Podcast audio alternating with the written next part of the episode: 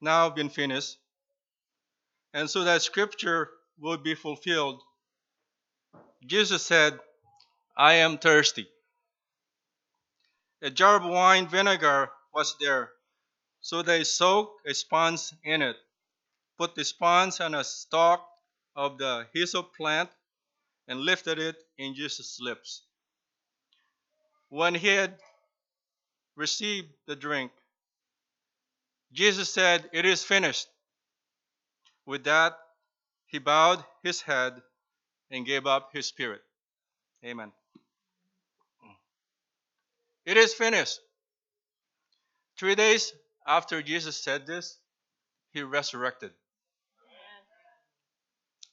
As we know, Easter is an annual Christian celebration, festival that celebrates the resurrection of Jesus Christ.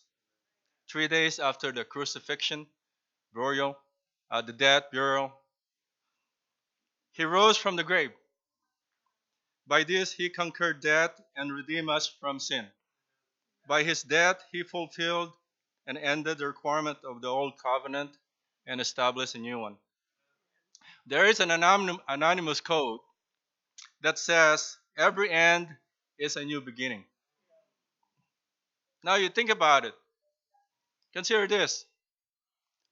A new beginning is irrelevant without an ending. And perhaps you could also say that an ending is irrelevant without a new beginning. You know, I was reading that Jesus' final statement, it is finished, is actually one word. And he actually shouted that. We read in the scripture that he actually shouted that one word. In Greek, the Greek word is Tetelestai. And it means that it is finished, it remains to be finished, and it will always be finished. There's a finality to it. You know, if Jesus spoke at that moment, he probably would have said, done. You know?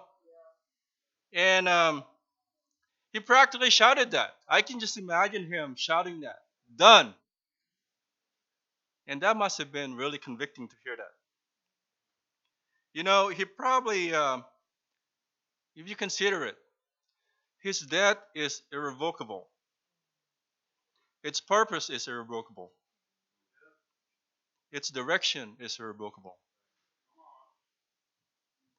It's crucial in God's plan for humanity.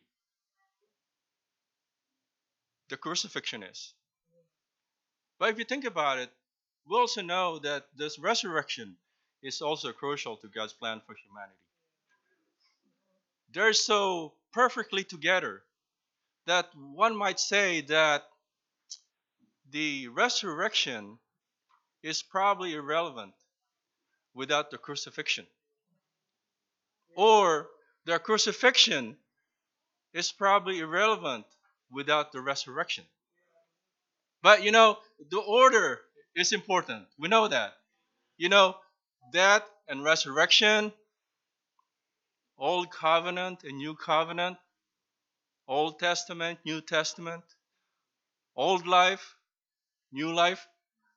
Order is important. I'm going to let my wife share. Good morning. Happy Easter. So I'm grateful that we can share with you today, that I can share with you today. So before I start, I have a disclaimer. So what I'm going to share is from something I read, so it's not my original idea. So I read that someone can have abnormal heart rhythms for different reasons. And then there's a procedure that's called cardioconversion that is used to correct that, right? I hope I got that right. Cardioconversion is used to upset this abnormal signaling of the heart unless the heart resets itself back so that you can start beating like it should, right? So they stop your heart briefly to allow that to happen. So I was trying to imagine allowing a doctor to stop the beating of my heart. So what if they can't restart it, right? Would I be willing to risk dying in order for my life to be more lasting? That sounds dramatic, but that's exactly the kind of reset Jesus said following him would entail. It's dying and starting all over again. So I'm reading a book called The Passion of Jesus Christ by John Piper. It's 50 Reasons Why Jesus Came to Die. And in one chapter, he talked about 1 Peter 2, verse 24, which says, He bore our sins in his body on the tree, that we might die to sin and live to righteousness. We die to live. Christ dying in my place for my sins means that I die too, and that he died so that I might live, and he died that I might die. So in God's mind, looking at Christ dying on the cross, I was there too, right? My sins were on him, and the death I deserve was happening to me in him. So, and also I have another scripture. Romans chapter 6, verse 13 says, Do not offer any part of yourself to sin as an instrument of wickedness, but rather offer yourselves to God as those who have been brought from death to life, and offer every part of yourself to him as an instrument of righteousness. So I was buried with him when I went under the waters of baptism, and I was raised with him as I came out of the water to my new life. So now I live to righteousness. So that's what I've been reflecting on today, as you know, to celebrate Christ's resurrection. Amen. Thank you. You know, scriptures remind us time and time again that we must choose to end something, to have a new beginning. And that too is set. The foundation is set. It cannot be revoked. All we have to do is decide and act on it, and live to righteousness. So as we take the communion today, you know, as you hold, I was trying to dig up the communion here, but I can't dig it out. But, you know, I want you to consider, you know, as you hold that communion cup and bread, that it reminds us that everything is set for us. The foundation is set. Nobody can separate us from that. And all we have to do is decide. And mind you, it's not a one-time decision. It's a decision that we have to make every day for the rest of our Christian life. Let's think about that as we take the communion today. Amen? Let's pray. Amazing Father, we love hearing about your words. We love hearing about the stories in the Bible that you so freely and graciously provide to us. Father, we love hearing about the heroes that we have in the Bible. And we love hearing about how much you love us and how much you are willing to go to make sure that we have a free access to your love, Father, that you would send your Son to die on the cross for us and that he resurrected on the third day. Father, as we take the communion today, allow us to connect with the gravity, the depth, the direction, and the finality of that expression of your love for us, Father. Help us to remember, God, that the ending of that wonderful story is set for us, and all we have to do is to make a decision that we want to be part of it, Father. Thank you so much for providing us that chance. Father, I pray that we're able to connect with you at that level. In Jesus' name we pray. Amen.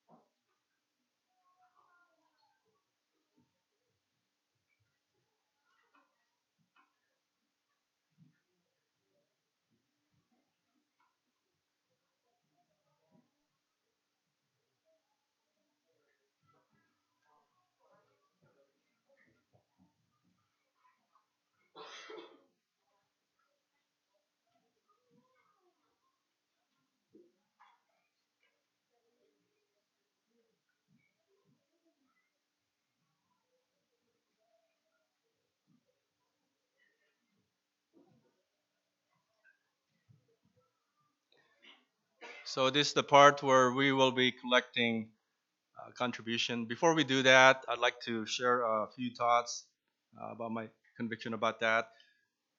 I'd like to read from the book of Mark, chapter 12, 41 to 44.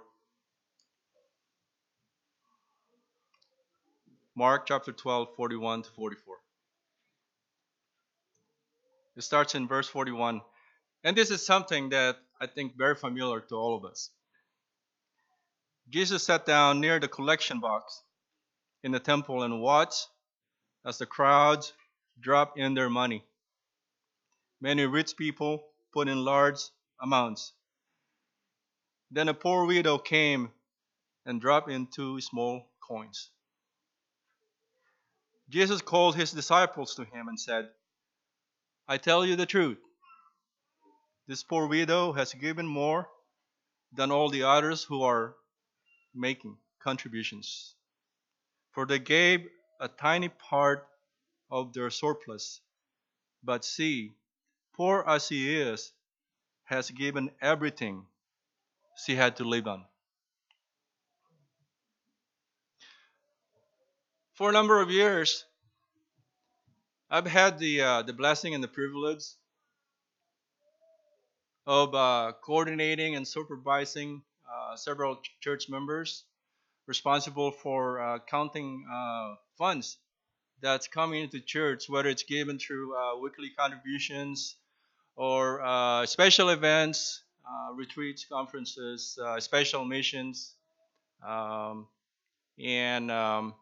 It is our job to make sure that we hold a certain level of accountability from the time even the way that money is being collected and how it's being processed and how it's being reported and how it's getting deposited. We made sure that our process is above board. One of the unintended consequences of that is that I get to see what everybody is giving. And, it's amazing. It's just very convicting. I see checks. Or cash, checks in the amount of, from $5 to, $10, $20, $100, $1,000. Sometimes I see checks of $5,000, even $8,000, $10,000. And, I had to do a heart check every time. Because as amusing as it was to see what everybody was giving, and how much, I have to remind myself that I'm only seeing half of the story. What I cannot see is probably the more important other half of that story that only Jesus and God knows. What I cannot see is the heart and motivation behind every contribution that is being given. And I have to have a heart check every time. Because in the framework of the scripture that we are reading, it's quite conceivable that a $5 given with the right heart and motivation is incrementally more than a $5,000 that is given with the wrong heart and motivation. And $10 that is given with the wrong heart is a whole lot more than a $10,000 given with the wrong heart. I have to have our heart check every single time. As we give our contribution today, I want to encourage all of us to make sure that we're having a heart check. I truly believe that Christians are probably the most incredible, giving, and generous people on earth. And I want to encourage all of us to make sure that as we continue, as we excel in that gift of giving, that we continue to make sure that we are checking hard to make sure that we're doing it to glorify God. Let's go to God and pray.